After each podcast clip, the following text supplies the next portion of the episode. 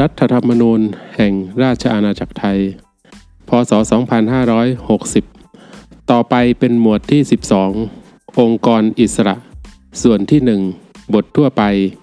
มาตรา 215 องค์กรอิสระเป็นองค์กรที่จะตั้งขึ้น ให้มีความเป็นอิสระในการปฏิบัติหน้าที่ ให้เป็นไปตามรัฐธรรมนูญและกฎหมาย การปฏิบัติหน้าที่และการใช้อำนาจขององค์กรอิสระ ต้องเป็นไปโดยสุจริต เที่ยงธรรม กล้าหาญและปราศจากอาคติทั้งปวงในการใช้ดุลพินิษมาตรา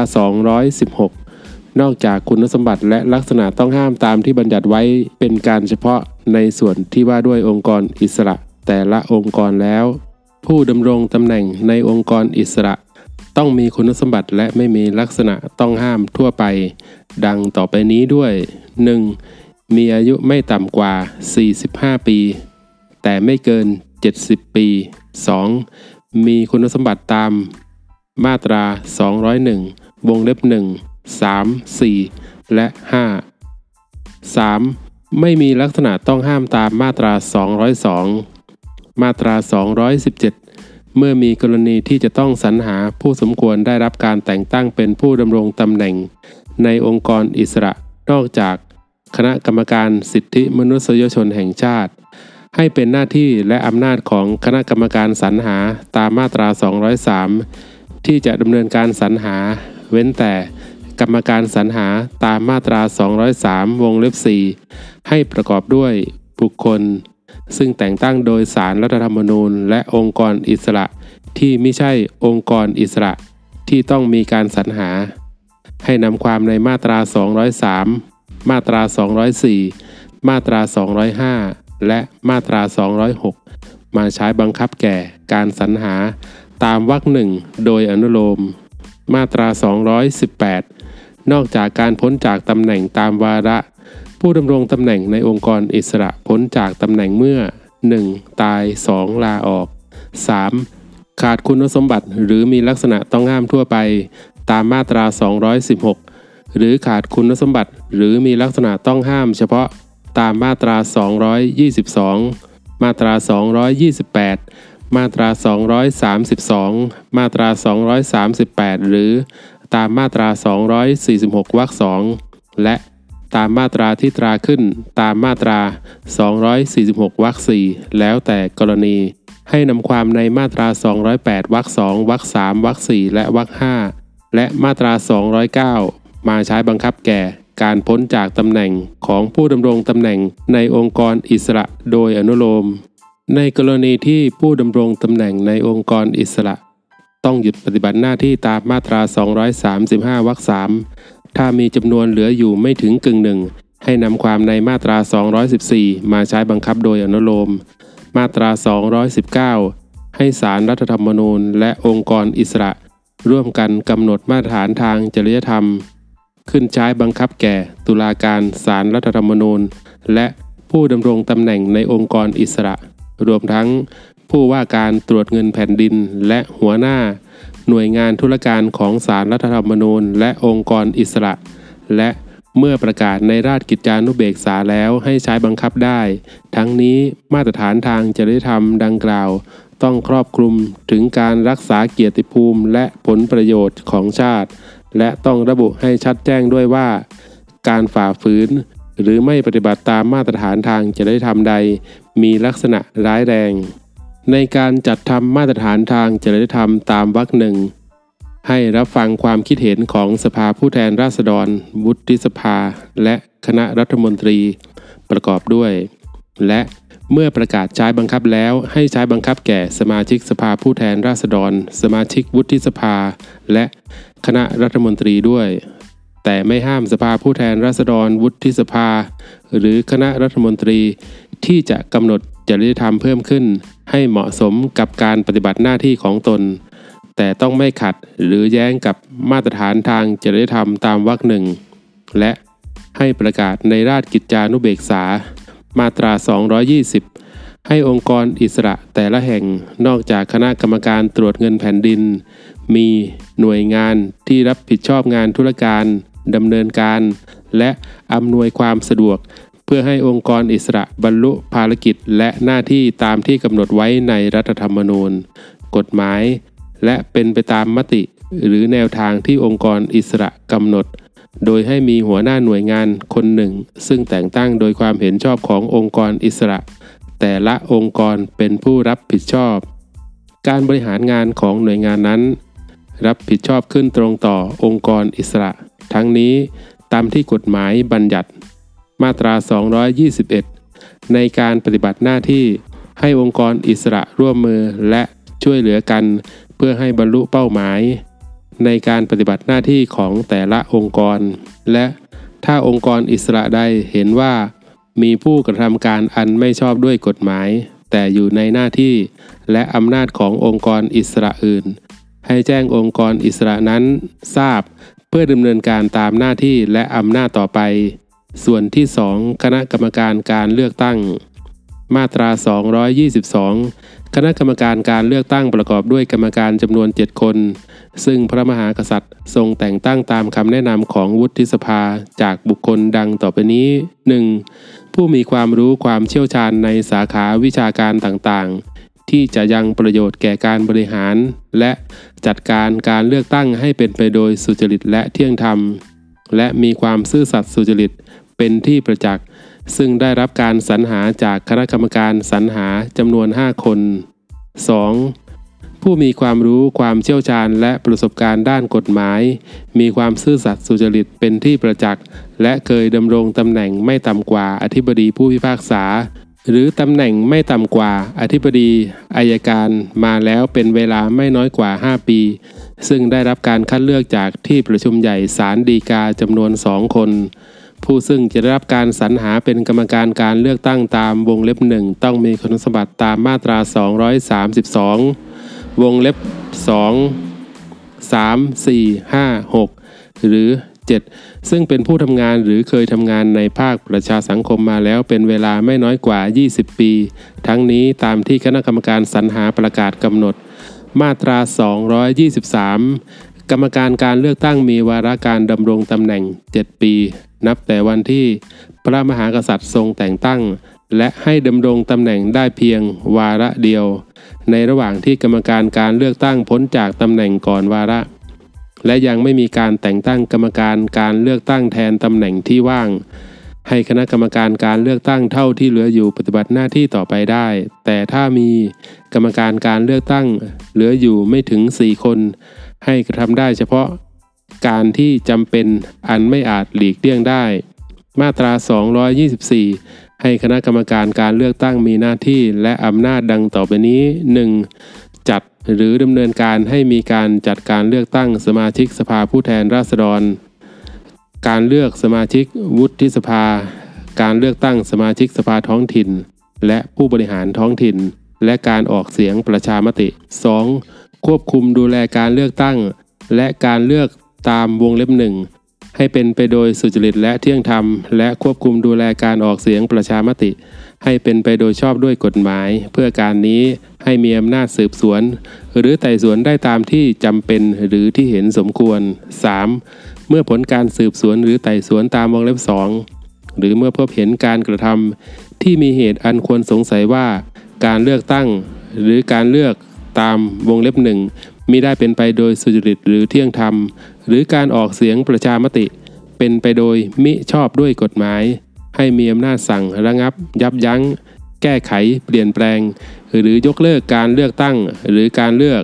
หรือการออกเสียงประชามติ และสั่งให้ดำเนินการเลือกตั้ง เลือก หรือออกเสียงประชามติใหม่ ในหน่วยเลือกตั้งบางหน่วย หรือทุกหน่วย 4. สั่งระงับการใช้สิทธิ์สมัครรับเลือกตั้งของผู้สมัครรับเลือกตั้ง หรือผู้สมัครรับเลือกตามวงเล็บหนึ่งไว้เป็นการชั่วคราวเป็นระยะเวลาไม่เกินหนึ่งปี เมื่อมีหลักฐานอันควรเชื่อได้ว่า ผู้นั้นกระทำการ หรือรู้เห็นกับการกระทำของบุคคลอื่น ที่มีลักษณะเป็นการทุจริต หรือทำให้การเลือกตั้ง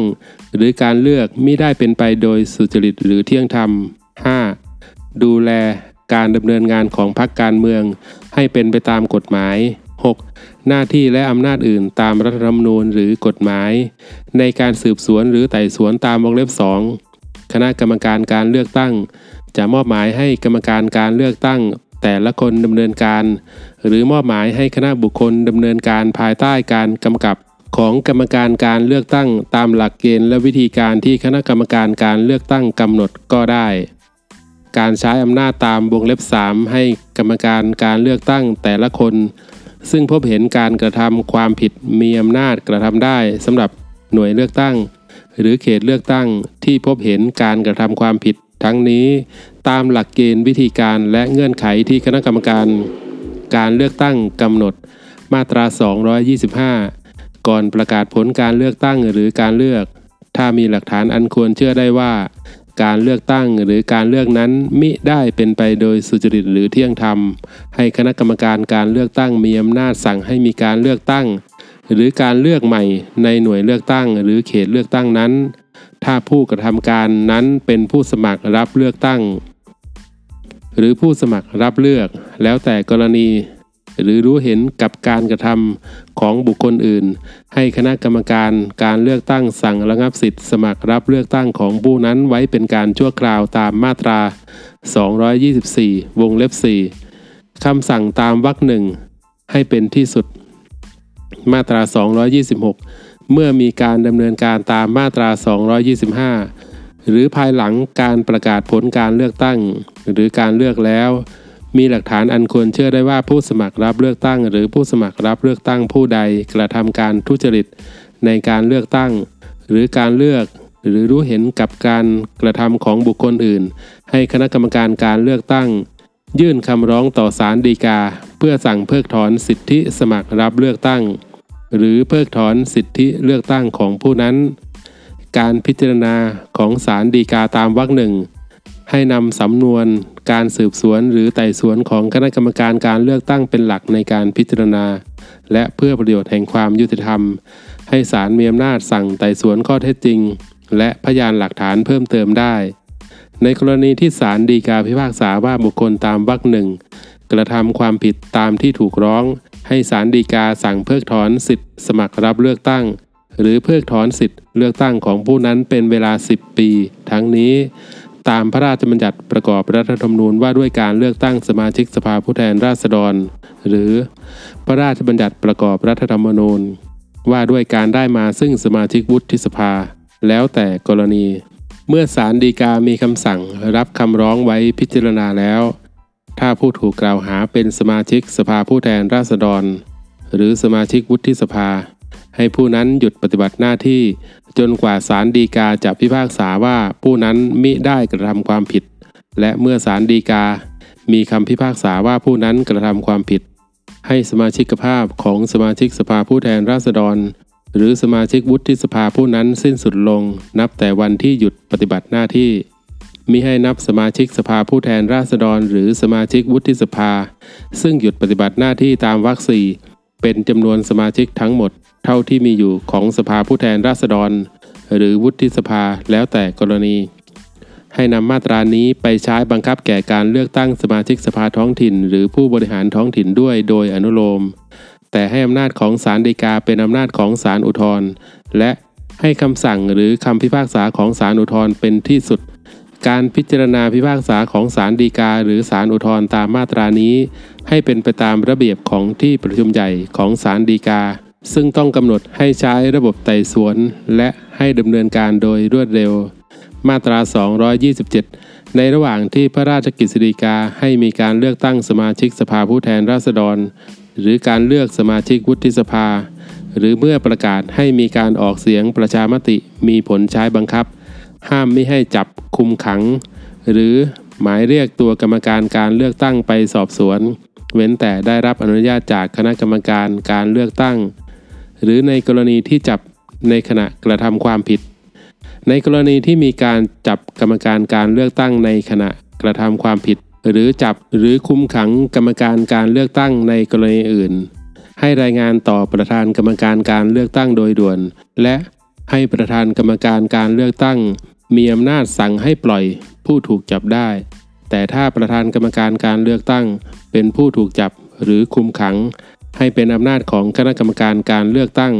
เท่าที่มีอยู่เป็นผู้ดำเนินการ ส่วนที่ 3 ผู้ตรวจการแผ่นดิน มาตรา 228 ผู้ตรวจการแผ่นดินมีจำนวน 3 คน ซึ่งพระมหากษัตริย์ทรงแต่งตั้งตามคำแนะนำของวุฒิสภาจากผู้ซึ่งได้รับการสรรหาโดยคณะกรรมการสรรหา ผู้ซึ่งได้รับการสรรหาต้องเป็นผู้มีความซื่อสัตย์สุจริต เป็นที่ประจักษ์และมีความรู้ ความเชี่ยวชาญ และประสบการณ์เกี่ยวกับการบริหารราชการแผ่นดิน ไม่ต่ำกว่าอธิบดีหรือหัวหน้าส่วนราชการที่เทียบเท่า หรือหัวหน้าหน่วยงานของรัฐ ที่เทียบได้ไม่ต่ำกว่ากรมตามที่คณะกรรมการสรรหาประกาศกำหนด โดยต้องดำรงตำแหน่งดังกล่าวเป็นเวลาไม่น้อยกว่า 5 ปีจำนวน 2 คน และเป็นผู้มีประสบการณ์ในการดำเนินกิจการอันเป็นสาธารณะมาแล้วไม่น้อยกว่า 20 ปีจำนวน 1 คน มาตรา 229 ผู้ตรวจการแผ่นดินมีวาระการดำรงตำแหน่ง 7 ปี นับแต่วันที่พระมหากษัตริย์ทรงแต่งตั้ง และให้ดำรงตำแหน่งได้เพียงวาระเดียว มาตรา 230 ผู้ตรวจการแผ่นดินมีหน้าที่และอำนาจดังต่อไปนี้ 1. เสนอแนะต่อหน่วยงานของรัฐที่เกี่ยวข้อง เพื่อให้มีการปรับปรุงกฎหมาย กฎ ข้อบังคับ ระเบียบ หรือคำสั่ง หรือขั้นตอนการปฏิบัติงานใด ๆ บรรดาที่ก่อให้เกิดความเดือดร้อน หรือความไม่เป็นธรรม แก่ประชาชน หรือเป็นภาระแก่ประชาชนโดยไม่จำเป็นหรือเกินสมควรแก่เหตุ 2. แสวงหาข้อเท็จจริงเมื่อเห็นว่า มีผู้ได้รับความเดือดร้อนหรือความไม่เป็นธรรม อันเนื่องมาจากการไม่ปฏิบัติตามกฎหมาย หรือปฏิบัตินอกเหนือหน้าที่และอำนาจตามกฎหมายของหน่วยงานของรัฐ หรือเจ้าหน้าที่ของรัฐ เพื่อเสนอแนะต่อหน่วยงานของรัฐ ที่เกี่ยวข้อง ให้ขจัดหรือระงับความเดือดร้อน หรือความไม่เป็นธรรมนั้น 3. เสนอต่อคณะรัฐมนตรีให้ทราบถึงการที่หน่วยงานของรัฐ ยังไม่ได้ปฏิบัติให้ถูกต้องครบถ้วนตามหมวด 5 หน้าที่ของรัฐ ในกรณีที่หน่วยงานของรัฐที่เกี่ยวข้องไม่ดำเนินการตามข้อเสนอแนะ ของผู้ตรวจการแผ่นดินตามวงเล็บ 1 หรือวงเล็บ 2 โดยไม่มีเหตุอันสมควรให้ผู้ตรวจการแผ่นดินแจ้งให้คณะรัฐมนตรีทราบ เพื่อพิจารณาสั่งการตามที่เห็นสมควรต่อไป ในการดำเนินการตามวงเล็บ 1 หรือวงเล็บ 2 หากเป็นกรณีเกี่ยวกับการละเมิดสิทธิมนุษยชน ให้ผู้ตรวจการแผ่นดินส่งเรื่อง ให้คณะกรรมการสิทธิมนุษยชนแห่งชาติดำเนินการต่อไป มาตรา 231 ในการปฏิบัติหน้าที่ตามมาตรา 230ผู้ตรวจการแผ่นดินอาจเสนอเรื่องต่อศารรัฐธรรมนูญ หรือศาลปกครองได้ เมื่อเห็นว่ามีกรณีดังต่อไปนี้ 1. บทบัญญัติแห่งกฎหมายใด มีปัญหาเกี่ยวกับความชอบด้วยรัฐธรรมนูญ ให้เสนอเรื่องพร้อมด้วยความเห็นต่อศารรัฐธรรมนูญ และให้ศารรัฐธรรมนูญพิจารณาวินิจฉัยโดยไม่ชักช้า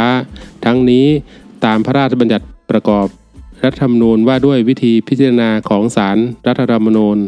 2. กฎคำสั่ง หรือการกระทำอื่นใดของหน่วยงานของรัฐ หรือเจ้าหน้าที่ของรัฐมีปัญหาเกี่ยวกับความชอบด้วย รัฐธรรมนูญหรือกฎหมาย ให้เสนอเรื่อง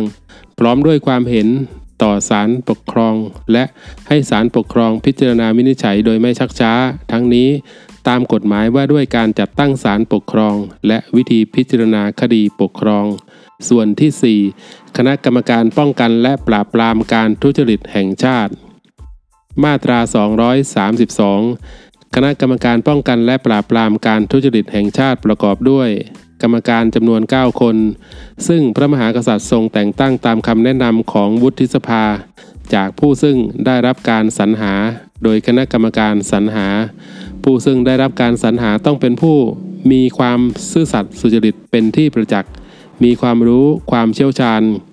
และประสบการณ์ด้านกฎหมาย บัญชี เศรษฐศาสตร์ การบริหารราชการแผ่นดิน หรือการอื่นใดอันเป็นประโยชน์ต่อการป้องกันและปราบปรามการทุจริต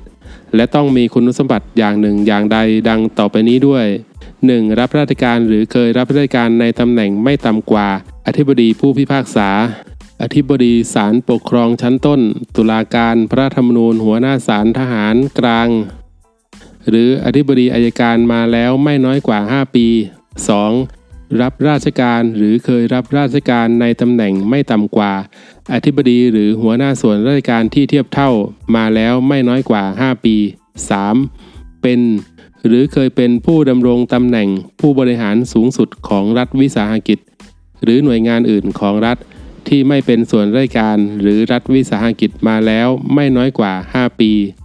4. ดำรงตำแหน่งหรือเคยดำรงตำแหน่งศาสตราจารย์ของมหาวิทยาลัยในประเทศไทยมาแล้วไม่น้อยกว่า 5 ปี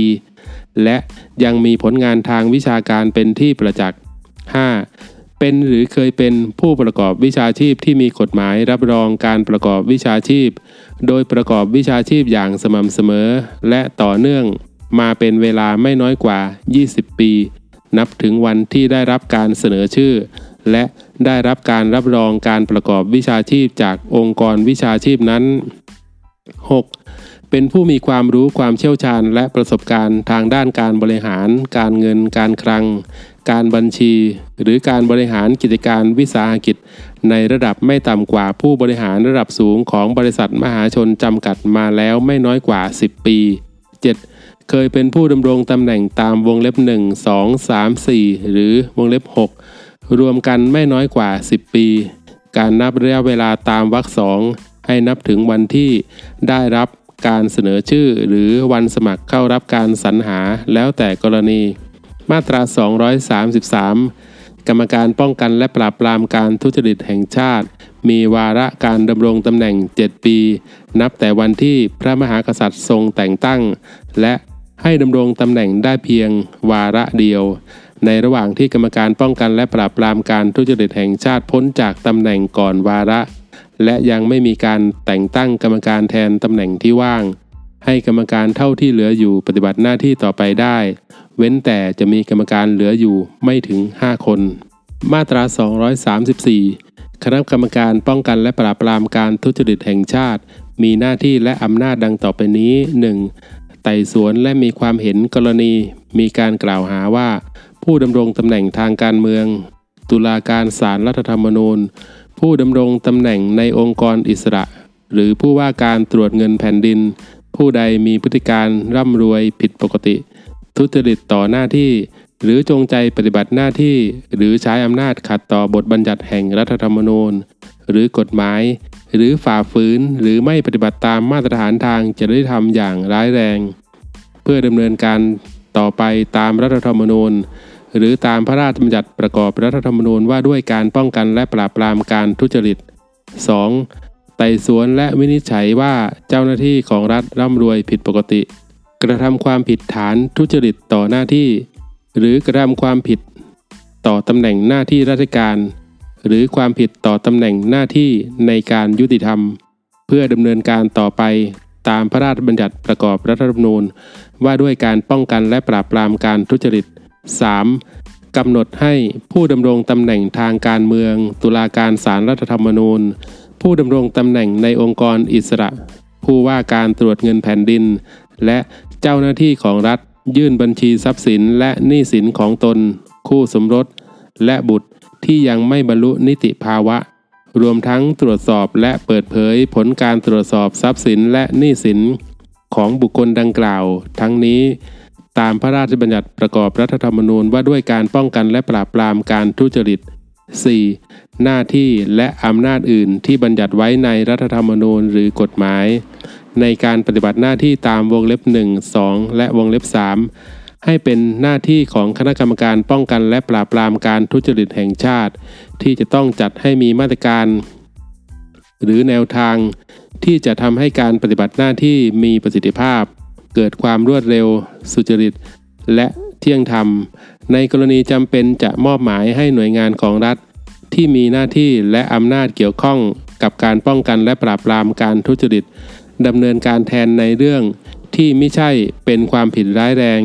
หรือที่เป็นการกระทำของเจ้าหน้าที่ของรัฐบางระดับ หรือกำหนดให้พนักงานเจ้าหน้าที่ของหน่วยธุรการ ของคณะกรรมการป้องกันและปราบปรามการทุจริตแห่งชาติ เป็นผู้ดำเนินการสอบสวนหรือไต่สวนเบื้องต้น ตามหลักเกณฑ์วิธีการและเงื่อนไข ที่บัญญัติไว้ในพระราชบัญญัติประกอบรัฐธรรมนูญว่าด้วยการป้องกันและปราบปรามการทุจริตก็ได้ มาตรา 235 ภายใต้บังคับมาตรา 236 ในกรณีที่มีเหตุอันควรสงสัย หรือมีการกล่าวหาว่า ผู้ดำรงตำแหน่งทางการเมือง เฉพาะที่บัญญัติไว้ในพระราชบัญญัติประกอบรัฐธรรมนูญว่าด้วยการป้องกันและปราบปรามการทุจริต ตุลาการศาลรัฐธรรมนูญ ผู้ดำรงตำแหน่งในองค์กรอิสระ หรือผู้ว่าการตรวจเงินแผ่นดิน ผู้ใดมีพฤติการตามมาตรา 234 วงเล็บหนึ่งให้คณะกรรมการป้องกันและปราบปรามการทุจริตแห่งชาติ ไต่สวนข้อเท็จจริง และ หากมีมติด้วยคะแนนเสียงไม่น้อยกว่ากึ่งหนึ่งของกรรมการทั้งหมดเท่าที่มีอยู่ เห็นว่าผู้นั้นมีพฤติการหรือกระทำความผิดตามที่ไต่สวนให้ดำเนินการดังต่อไปนี้ 1. ถ้าเป็นกรณีฝ่าฝืนหรือไม่ปฏิบัติตามมาตรฐานทางจริยธรรมอย่างร้ายแรง ให้เสนอเรื่องต่อศาลฎีกาเพื่อวินิจฉัย ทั้งนี้ให้นำความในมาตรา 226 วรรคเจ็ด มาใช้บังคับแก่การพิจารณาพิพากษาของศาลฎีกาโดยอนุโลม 2. กรณีอื่นนอกจากวงเล็บหนึ่งให้ส่งสำนวนการไต่สวนไปยังอายการสูงสุด เพื่อดำเนินการฟ้องคดีต่อศาลฎีกาแผนกคดีอาญาของผู้ดำรงตำแหน่งทางการเมือง หรือดำเนินการอื่น ตามพระราชบัญญัติประกอบรัฐธรรมนูญว่าด้วยการป้องกันและปราบปรามการทุจริต การไต่สวนข้อเท็จจริง และมีมติตามวรรคหนึ่งคณะกรรมการป้องกันและปราบปรามการทุจริตแห่งชาติ ต้องดำเนินการให้แล้วเสร็จภายในระยะเวลาที่กำหนดไว้ในพระราชบัญญัติประกอบรัฐธรรมนูญว่าด้วยการป้องกันและปราบปรามการทุจริต เมื่อศาลฎีกา หรือศาลฎีกาแผนกคดีอาญาของผู้ดำรงตำแหน่งทางการเมืองประทับรับฟ้อง ให้ผู้ถูกกล่าวหาหยุดปฏิบัติหน้าที่จนกว่าจะมีคำพิพากษา เว้นแต่ศาลฎีกาหรือศาลฎีกาแผนกคดีอาญาของผู้ดำรงตำแหน่งทางการเมืองจะมีคำสั่งเป็นอย่างอื่น ในกรณีที่ศาลฎีกาหรือศาลฎีกาแผนกคดีอาญาของผู้ดำรงตำแหน่งทางการเมือง มีคำพิพากษาว่า ผู้ถูกกล่าวหา มีพฤติการหรือกระทำความผิดตามที่ถูกกล่าวหาแล้วแต่กรณี ให้ผู้ต้องคำพิพากษานั้นพ้นจากตำแหน่งนับแต่วันหยุดปฏิบัติหน้าที่ และให้เพิกถอนสิทธิสมัครรับเลือกตั้งของผู้นั้น และจะเพิกถอนสิทธิเลือกตั้งมีกำหนดเวลาไม่เกิน 10 ปี ด้วยหรือไม่ก็ได้ ผู้ใด ถูกเพิกถอนสิทธิสมัครรับเลือกตั้งไม่ว่าในกรณีใด ผู้นั้นไม่มีสิทธิสมัครรับเลือกตั้ง หรือสมัครรับเลือก เป็นสมาชิกสภาผู้แทนราษฎร สมาชิกวุฒิสภา สมาชิกสภาท้องถิ่น หรือผู้บริหารท้องถิ่นต่อไป และ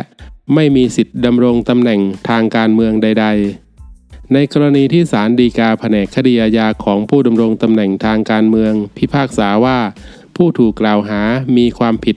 ฐานร่ำรวยผิดปกติ หรือทุจริตต่อหน้าที่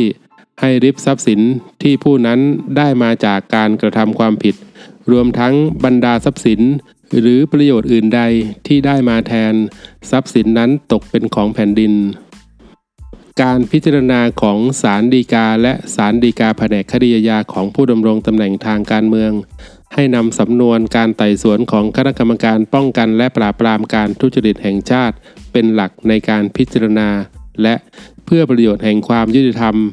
ให้ศาลมีอำนาจไต่สวนข้อเท็จจริง และพยานหลักฐานเพิ่มเติมได้ ให้นำมาตรานี้มาใช้บังคับแก่กรณีที่บุคคลตามมาตรา 234 วงเล็บ 3 จงใจไม่ยื่นบัญชีแสดงรายการทรัพย์สินและหนี้สิน หรือจงใจยื่นบัญชีแสดงรายการ ทรัพย์สินหรือหนี้สินอันเป็นเท็จ หรือปกปิดข้อเท็จจริง ที่ควรแจ้งให้ทราบ และมีพฤติการอันควรเชื่อได้ว่า มีเจตนาไม่แสดงที่มาแห่งทรัพย์สิน หรือหนี้สินนั้นด้วยโดยอนุโลม มาตรา 236 สมาชิกสภาผู้แทนราษฎร สมาชิกวุฒิสภา หรือสมาชิกของทั้งสองสภาจำนวนไม่น้อยกว่า 1 ใน 5 ของจำนวนสมาชิกทั้งหมดเท่าที่มีอยู่ของทั้งสองสภา หรือประชาชนผู้มีสิทธิ์เลือกตั้งจำนวนไม่น้อยกว่า 20,000 คน มีสิทธิ์เข้าชื่อกล่าวหาว่า กรรมการป้องกันและปราบปรามการทุจริตแห่งชาติผู้ใด กระทำการตามมาตรา 234 วงเล็บหนึ่งโดยยื่นต่อประธานรัฐสภา พร้อมด้วยหลักฐานตามสมควร หากประธานรัฐสภาเห็นว่า มีเหตุอันควรสงสัยว่ามีการกระทำตามที่ถูกกล่าวหา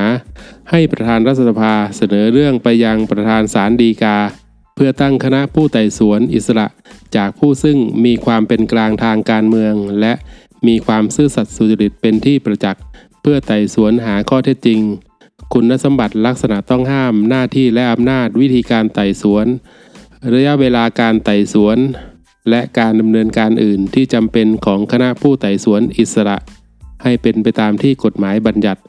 มาตรา 237 เมื่อดำเนินการไต่สวนแล้วเสร็จ ให้คณะผู้ไต่สวนอิสระดำเนินการดังต่อไปนี้ 1. ถ้าเห็นว่าข้อกล่าวหาไม่มีมูล ให้สั่งยุติเรื่อง และให้คำสั่งดังกล่าวเป็นที่สุด 2. ถ้าเห็นว่าผู้ถูกกล่าวหาฝ่าฝืน หรือไม่ปฏิบัติตามมาตรฐานทางจริยธรรมอย่างร้ายแรง ให้เสนอเรื่องต่อศาลฎีกาเพื่อวินิจฉัย โดยให้นำความในมาตรา 235 วรรค3วรรค4และวรรค6มาใช้บังคับโดยอนุโลม 3. ถ้าเห็นว่าผู้ถูกกล่าวหามีพฤติการตามที่ถูกกล่าวหา และมิใช่กรณีตามวงเล็บสองให้ส่งสำนวนการไต่สวนไปยังอายการสูงสุด เพื่อดำเนินการฟ้องคดีต่อศาล ดีกาแผนกคดีอาญาของผู้ดำรงตำแหน่งทางการเมือง และให้นำความในมาตรา 235 วรรค3วรรค4และวรรค5มาใช้บังคับโดยอนุโลม ส่วนที่ 5 คณะกรรมการตรวจเงินแผ่นดิน มาตรา 238 คณะกรรมการตรวจเงินแผ่นดินประกอบด้วยกรรมการจำนวน 7 คน ซึ่งพระมหากษัตริย์ทรงแต่งตั้งตามคำแนะนำของวุฒิสภา จากผู้ซึ่งได้รับการสรรหาโดยคณะกรรมการสรรหา ผู้ซึ่งได้รับการสรรหา ต้องเป็นผู้มีความซื่อสัตย์สุจริต เป็นที่ประจักษ์มีความรู้ความเชี่ยวชาญ และประสบการณ์เกี่ยวกับการตรวจเงินแผ่นดิน กฎหมาย การบัญชี การตรวจสอบภายใน การเงิน การคลัง และด้านอื่นที่เป็นประโยชน์ต่อการตรวจเงินแผ่นดิน ทั้งนี้เป็นเวลาไม่น้อยกว่า 10 ปี มาตรา 239 กรรมการตรวจเงินแผ่นดินมีวาระการดำรงตำแหน่ง 7 ปี นับแต่วันที่พระมหากษัตริย์ทรงแต่งตั้ง และให้ดำรงตำแหน่งได้เพียงวาระเดียว มาตรา 240 คณะกรรมการตรวจเงินแผ่นดินมีหน้าที่และอำนาจดังต่อไปนี้ 1. วางนโยบายการตรวจเงินแผ่นดิน 2. กำหนดหลักเกณฑ์มาตรฐานเกี่ยวกับการตรวจเงินแผ่นดิน 3. กำกับการตรวจเงินแผ่นดินให้เป็นไปตามวงเล็บ1และวงเล็บ2และกฎหมายว่าด้วยวินัยการเงินการคลังของรัฐ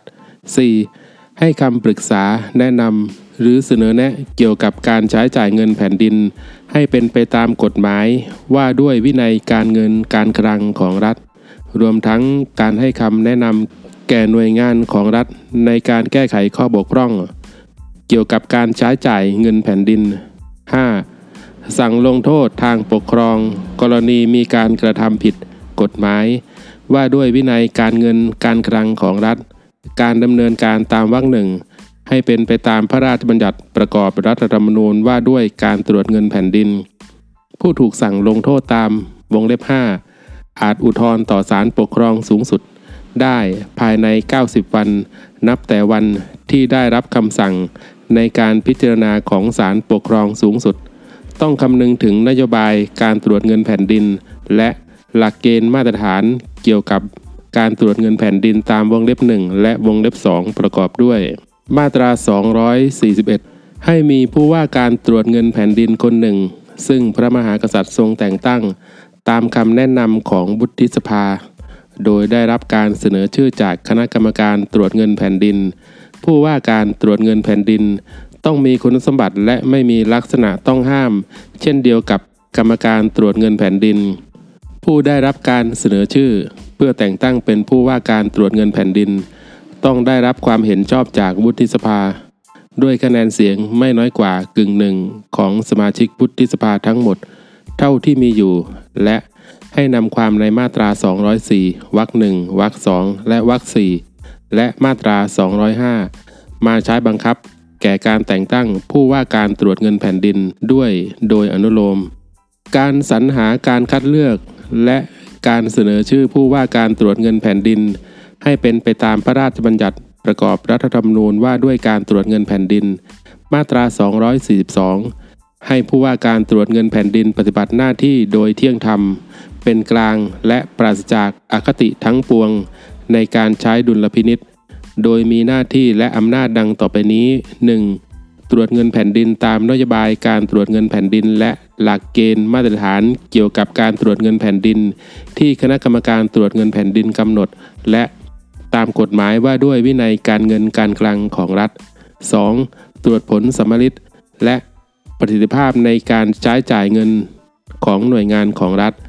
3. มอบหมายให้เจ้าหน้าที่ดำเนินการตามวงเล็บ 1 และวงเล็บ 2 4. กำกับและรับผิดชอบในการปฏิบัติหน้าที่ของเจ้าหน้าที่ตามวงเล็บ 3 มาตรา 243 ให้ผู้ว่าการตรวจเงินแผ่นดินมีความเป็นอิสระในการปฏิบัติหน้าที่ โดยรับผิดชอบต่อคณะกรรมการตรวจเงินแผ่นดิน และเป็นผู้บังคับบัญชาสูงสุดของหน่วยธุรการของคณะกรรมการตรวจเงินแผ่นดิน วาระการดำรงตำแหน่ง การพ้นจากตำแหน่ง และการปฏิบัติหน้าที่ของผู้ว่าการตรวจเงินแผ่นดิน ให้เป็นไปตามพระราชบัญญัติประกอบรัฐธรรมนูญว่าด้วยการตรวจเงินแผ่นดิน มาตรา 244 ในกรณีที่มีหลักฐานอันควรเชื่อได้ว่า การใช้จ่ายเงินแผ่นดิน มีพฤติการอันเป็นการทุจริตต่อหน้าที่ จงใจปฏิบัติหน้าที่ หรือใช้อำนาจขัดต่อบทบัญญัติ แห่งรัฐธรรมนูญ หรือกฎหมาย หรืออาจทำให้การเลือกตั้งมิได้เป็นไปโดยสุจริตหรือเที่ยงธรรม และเป็นกรณีที่ผู้ว่าการตรวจเงินแผ่นดิน ไม่มีอำนาจจะดำเนินการใดได้ ให้ผู้ว่าการตรวจเงินแผ่นดิน แจ้งคณะกรรมการป้องกันและปราบปรามการทุจริตแห่งชาติ คณะกรรมการการเลือกตั้ง หรือหน่วยงานอื่นที่เกี่ยวข้อง แล้วแต่กรณีเพื่อทราบและดำเนินการตามหน้าที่และอำนาจต่อไป ในการดำเนินการของคณะกรรมการป้องกันและปราบปรามการทุจริตแห่งชาติ คณะกรรมการการเลือกตั้ง หรือหน่วยงานอื่นตามที่ได้รับแจ้งตามวรรคหนึ่งให้ถือว่าเอกสารและหลักฐานที่ผู้ว่าการตรวจเงินแผ่นดิน ตรวจสอบหรือจัดทำขึ้น เป็นส่วนหนึ่งของสำนวนการสอบสวนของคณะกรรมการป้องกันและปราบปรามการทุจริตแห่งชาติ คณะกรรมการการเลือกตั้ง หรือของหน่วยงานอื่นนั้น แล้วแต่กรณี มาตรา 245 เพื่อประโยชน์ในการระงับ หรือยับยั้งความเสียหายที่อาจเกิดขึ้น แก่การเงินการคลังของรัฐ ให้ผู้ว่าการตรวจเงินแผ่นดินเสนอผลการตรวจสอบ การกระทำที่ไม่เป็นไปตามกฎหมาย ว่าด้วยวินัยการเงินการคลังของรัฐ และอาจก่อให้เกิดความเสียหายแก่การเงินการคลังของรัฐอย่างร้ายแรงต่อคณะกรรมการ ตรวจเงินแผ่นดินเพื่อพิจารณา ในกรณีที่คณะกรรมการตรวจเงินแผ่นดินเห็นพ้องด้วยกับผลการตรวจสอบดังกล่าว ให้ปรึกษาหารือ ร่วมกับคณะกรรมการการเลือกตั้ง และคณะกรรมการป้องกันและปราบปรามการทุจริตแห่งชาติ หากที่ประชุมร่วม เห็นพ้องกับผลการตรวจสอบนั้น ให้ร่วมกันมีหนังสือ แจ้งสภาผู้แทนราษฎร วุฒิสภา และคณะรัฐมนตรี เพื่อทราบโดยไม่ชักช้า และ ให้เปิดเผยผลการตรวจสอบดังกล่าวต่อประชาชน เพื่อทราบด้วย ส่วนที่ 6 คณะกรรมการสิทธิมนุษยชนแห่งชาติ มาตรา 246 คณะกรรมการสิทธิมนุษยชนแห่งชาติประกอบด้วยกรรมการจำนวน 7 คน ซึ่งพระมหากษัตริย์ทรงแต่งตั้งตามคำแนะนำของวุฒิสภา จากผู้ซึ่งได้รับการสรรหา ผู้ซึ่งได้รับการสรรหาต้องมีความรู้และประสบการณ์ด้านการคุ้มครองสิทธิ และเสรีภาพของประชาชน เป็นกลางทางการเมือง และมีความซื่อสัตย์สุจริตเป็นที่ประจักษ์กรรมการสิทธิมนุษยชนแห่งชาติ มีวาระการดำรงตำแหน่ง 7 ปี นับแต่วันที่พระมหากษัตริย์ทรงแต่งตั้ง และให้ดำรงตำแหน่งได้เพียงวาระเดียว คุณสมบัติลักษณะต้องห้ามการสรรหา และการพ้นจากตำแหน่งของคณะกรรมการสิทธิมนุษยชนแห่งชาติ ให้เป็นไปตามพระราชบัญญัติประกอบรัฐธรรมนูญว่าด้วยคณะกรรมการสิทธิมนุษยชนแห่งชาติ ทั้งนี้ บทบัญญัติเกี่ยวกับการสรรหาต้องกำหนดให้ผู้แทนองค์กรเอกชนด้านสิทธิมนุษยชน มีส่วนร่วมในการสรรหาด้วย มาตรา 247 คณะกรรมการสิทธิมนุษยชนแห่งชาติ มีหน้าที่และอำนาจดังต่อไปนี้ 1. ตรวจสอบและรายงานข้อเท็จจริง ที่ถูกต้องเกี่ยวกับการละเมิดสิทธิมนุษยชนทุกกรณีโดยไม่ล่าช้า และเสนอแนะมาตรการหรือแนวทางที่เหมาะสมในการป้องกัน หรือแก้ไขการละเมิดสิทธิมนุษยชน รวมทั้งการเยียวยาผู้ได้รับความเสียหายจากการละเมิดสิทธิมนุษยชน ต่อหน่วยงานของรัฐ หรือเอกชนที่เกี่ยวข้อง 2. จัดทำรายงานผลการประเมินสถานการณ์ด้านสิทธิมนุษยชนของประเทศเสนอต่อรัฐสภา และคณะรัฐมนตรี และเผยแพร่ต่อประชาชน 3. เสนอแนะมาตรการหรือแนวทางในการส่งเสริม และคุ้มครองสิทธิมนุษยชนต่อรัฐสภา คณะรัฐมนตรี และหน่วยงานที่เกี่ยวข้อง รวมตลอดทั้งการแก้ไขปรับปรุงกฎหมาย กฎ ระเบียบ หรือคำสั่งใด ๆ เพื่อให้สอดคล้องกับหลักสิทธิมนุษยชน 4. ชี้แจงและรายงานข้อเท็จจริงที่ถูกต้องโดยไม่ชักช้าในกรณีที่มีการรายงานสถานการณ์เกี่ยวกับสิทธิมนุษยชน ในประเทศไทยโดยไม่ถูกต้องหรือไม่เป็นธรรม 5. เสริมสร้างทุกภาคส่วนของสังคม ให้ตระหนักถึงความสำคัญของสิทธิมนุษยชน 6. หน้าที่และอำนาจอื่นตามที่กฎหมายบัญญัติ เมื่อรับทราบรายงานตามวงเล็บ 1 และวงเล็บ 2 หรือข้อเสนอแนะตามวงเล็บ 3 ให้คณะรัฐมนตรีดำเนินการปรับปรุงแก้ไขตามความเหมาะสมโดยเร็ว กรณีใดไม่อาจดำเนินการได้หรือต้องใช้เวลาในการดำเนินการ ให้แจ้งเหตุผลให้คณะกรรมการสิทธิมนุษยชนแห่งชาติทราบโดยไม่ชักช้า ในการปฏิบัติหน้าที่คณะกรรมการสิทธิมนุษยชนแห่งชาติ ต้องคำนึงถึงความผาสุกของประชาชน ชาวไทย และผลประโยชน์ส่วนรวมของชาติเป็นสำคัญด้วย หมวด 13 องค์กรอายการ มาตรา 248 องค์กรอายการมีหน้าที่และอำนาจตามที่บัญญัติไว้ในรัฐธรรมนูญ และกฎหมาย พนักงานอายการมีอิสระในการพิจารณาสั่งคดี และการปฏิบัติหน้าที่ ให้เป็นไปโดยรวดเร็ว เที่ยงธรรม และปราศจากอคติทั้งปวง และไม่ให้ถือว่าเป็นคำสั่งทางปกครอง การบริหารงานบุคคล งบประมาณ และการดำเนินการอื่นขององค์กรอายการ ให้มีความเป็นอิสระ โดยให้มีระบบเงินเดือน และค่าตอบแทนเป็นการเฉพาะตามความเหมาะสม และการบริหารงานบุคคล เกี่ยวกับพนักงานอายการ ต้องดำเนินการโดยคณะกรรมการอายการ ซึ่งอย่างน้อยต้องประกอบด้วยประธานกรรมการ ซึ่งต้องไม่เป็นพนักงานอายการ และผู้ทรงคุณวุฒิบรรดาที่ได้รับเลือกจากพนักงานอายการผู้ทรงคุณวุฒิดังกล่าว อย่างน้อยต้องมีบุคคล ซึ่งไม่เป็นหรือเคยเป็นพนักงานอายการมาก่อนสองคน ทั้งนี้ตามที่กฎหมายบัญญัติ กฎหมายตามวรรคสาม ต้องมีมาตรการป้องกันมิให้พนักงานอายการ กระทำการหรือดำรงตำแหน่งใด อันอาจมีผลให้การสั่งคดี หรือการปฏิบัติหน้าที่ไม่เป็นไปตามวรรคสองหรืออาจทำให้มีการขัดกันแห่งผลประโยชน์ ทั้งนี้มาตรการดังกล่าวต้องกำหนดให้ชัดแจ้ง และใช้เป็นการทั่วไป โดยจะมอบอำนาจให้มีการพิจารณาเป็นกรณีกรณีไปมิได้ หมวด 14 การปกครองส่วนท้องถิ่นมาตรา 249 ภายใต้บังคับมาตราหนึ่ง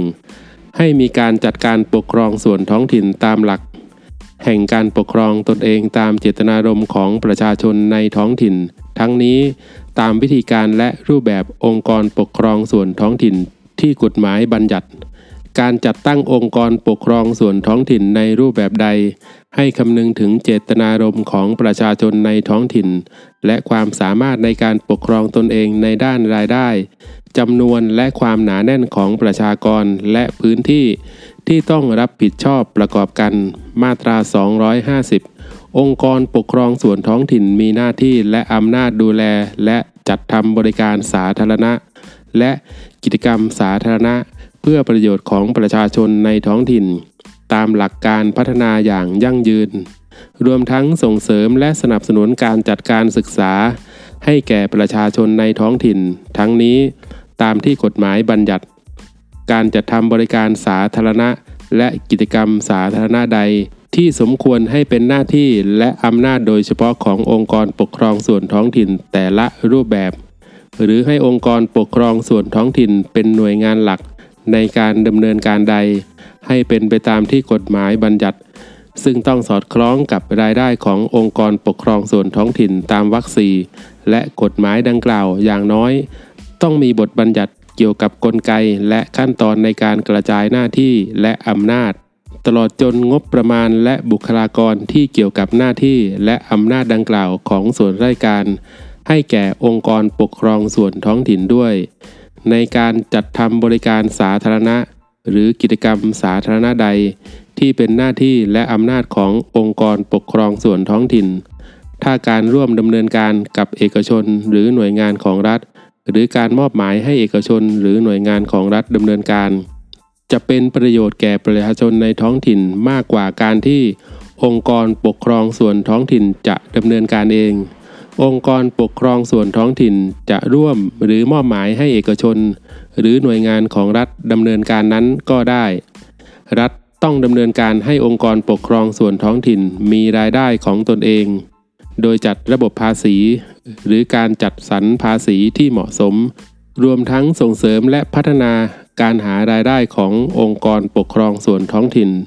ทั้งนี้เพื่อให้สามารถดำเนินการตามวรรคหนึ่งได้อย่างเพียงพอ ในระหว่างที่ยังไม่อาจดำเนินการได้ ให้รัฐจัดสรรงบประมาณ เพื่อสนับสนุนองค์กรปกครองส่วนท้องถิ่นไปพลางก่อน กฎหมายตามวรรคหนึ่งและกฎหมายที่เกี่ยวกับการบริหารราชการส่วนท้องถิ่น ต้องให้องค์กรปกครองส่วนท้องถิ่นมีอิสระในการบริหาร การจัดทำบริการสาธารณะ การส่งเสริมและการสนับสนุน การจัดการศึกษา การเงินและการคลัง และการกำกับดูแลองค์กรปกครองส่วนท้องถิ่น ซึ่งต้องทำเพียงเท่าที่จำเป็น เพื่อการคุ้มครองประโยชน์ของประชาชนในท้องถิ่น หรือประโยชน์ของประเทศเป็นส่วนรวม การป้องกันการทุจริต และการใช้จ่ายเงินอย่างมีประสิทธิภาพ โดยคำนึงถึงความเหมาะสมและความแตกต่างขององค์กรปกครองส่วนท้องถิ่นแต่ละรูปแบบ และต้องมีบทบัญญัติเกี่ยวกับการป้องกันและขัดกันแห่งผลประโยชน์ และการป้องกันการก้าวไกายการปฏิบัติหน้าที่ของข้าราชการส่วนท้องถิ่นด้วย มาตรา 251 การบริหารงานบุคคลและองค์กรปกครองส่วนท้องถิ่น ให้เป็นไปตามที่กฎหมายบัญญัติ ซึ่งต้องใช้ระบบคุณธรรม และต้องคำนึงถึงความเหมาะสมและความจำเป็นของแต่ละท้องถิ่น และองค์กรปกครองส่วนท้องถิ่นแต่ละรูปแบบ การจัดให้มีมาตรฐานที่สอดคล้องกัน เพื่อให้สามารถพัฒนาร่วมกัน หรือการสับเปลี่ยนบุคลากรระหว่างองค์กรปกครองส่วนท้องถิ่นด้วยกัน มาตรา 252 สมาชิกสภาท้องถิ่นต้องมาจากการเลือกตั้ง ผู้บริหารท้องถิ่นให้มาจากการเลือกตั้ง หรือมาจากความเห็นชอบของสภาท้องถิ่น หรือในกรณีองค์กรปกครองส่วนท้องถิ่นรูปแบบพิเศษ จะให้มาโดยวิธีอื่นก็ได้ แต่ต้องคำนึงถึงการมีส่วนร่วมของประชาชนด้วย ทั้งนี้ตามที่กฎหมายบัญญัติ คุณสมบัติของผู้มีสิทธิ์เลือกตั้ง และผู้มีสิทธิ์ สมัครรับเลือกตั้ง และหลักเกณฑ์และวิธีการเลือกตั้ง สมาชิกสภาท้องถิ่น และผู้บริหารท้องถิ่น ให้เป็นไปตามที่กฎหมายบัญญัติ ซึ่งต้องคำนึงถึงเจตนารมณ์ในการป้องกันและปราบปรามการทุจริต ตามแนวทางที่บัญญัติไว้ในรัฐธรรมนูญด้วย มาตรา 253 ในการดำเนินงานให้องค์กรปกครองส่วนท้องถิ่น สภาท้องถิ่น และผู้บริหารท้องถิ่น เปิดเผยข้อมูล และรายงานผลการดำเนินงานให้ประชาชนทราบ รวมตลอดทั้งมีกลไก ให้ประชาชนในท้องถิ่น มีส่วนร่วมด้วย ทั้งนี้ตามหลักเกณฑ์และวิธีการที่กฎหมายบัญญัติ มาตรา 254 ประชาชนผู้มีสิทธิ์เลือกตั้งในองค์กรปกครองส่วนท้องถิ่น มีสิทธิ์เข้าชื่อกัน เพื่อเสนอข้อบัญญัติ หรือเพื่อถอดถอนสมาชิกสภาท้องถิ่น หรือผู้บริหารท้องถิ่นได้ตามหลักเกณฑ์วิธีการและเงื่อนไขที่กฎหมายบัญญัติ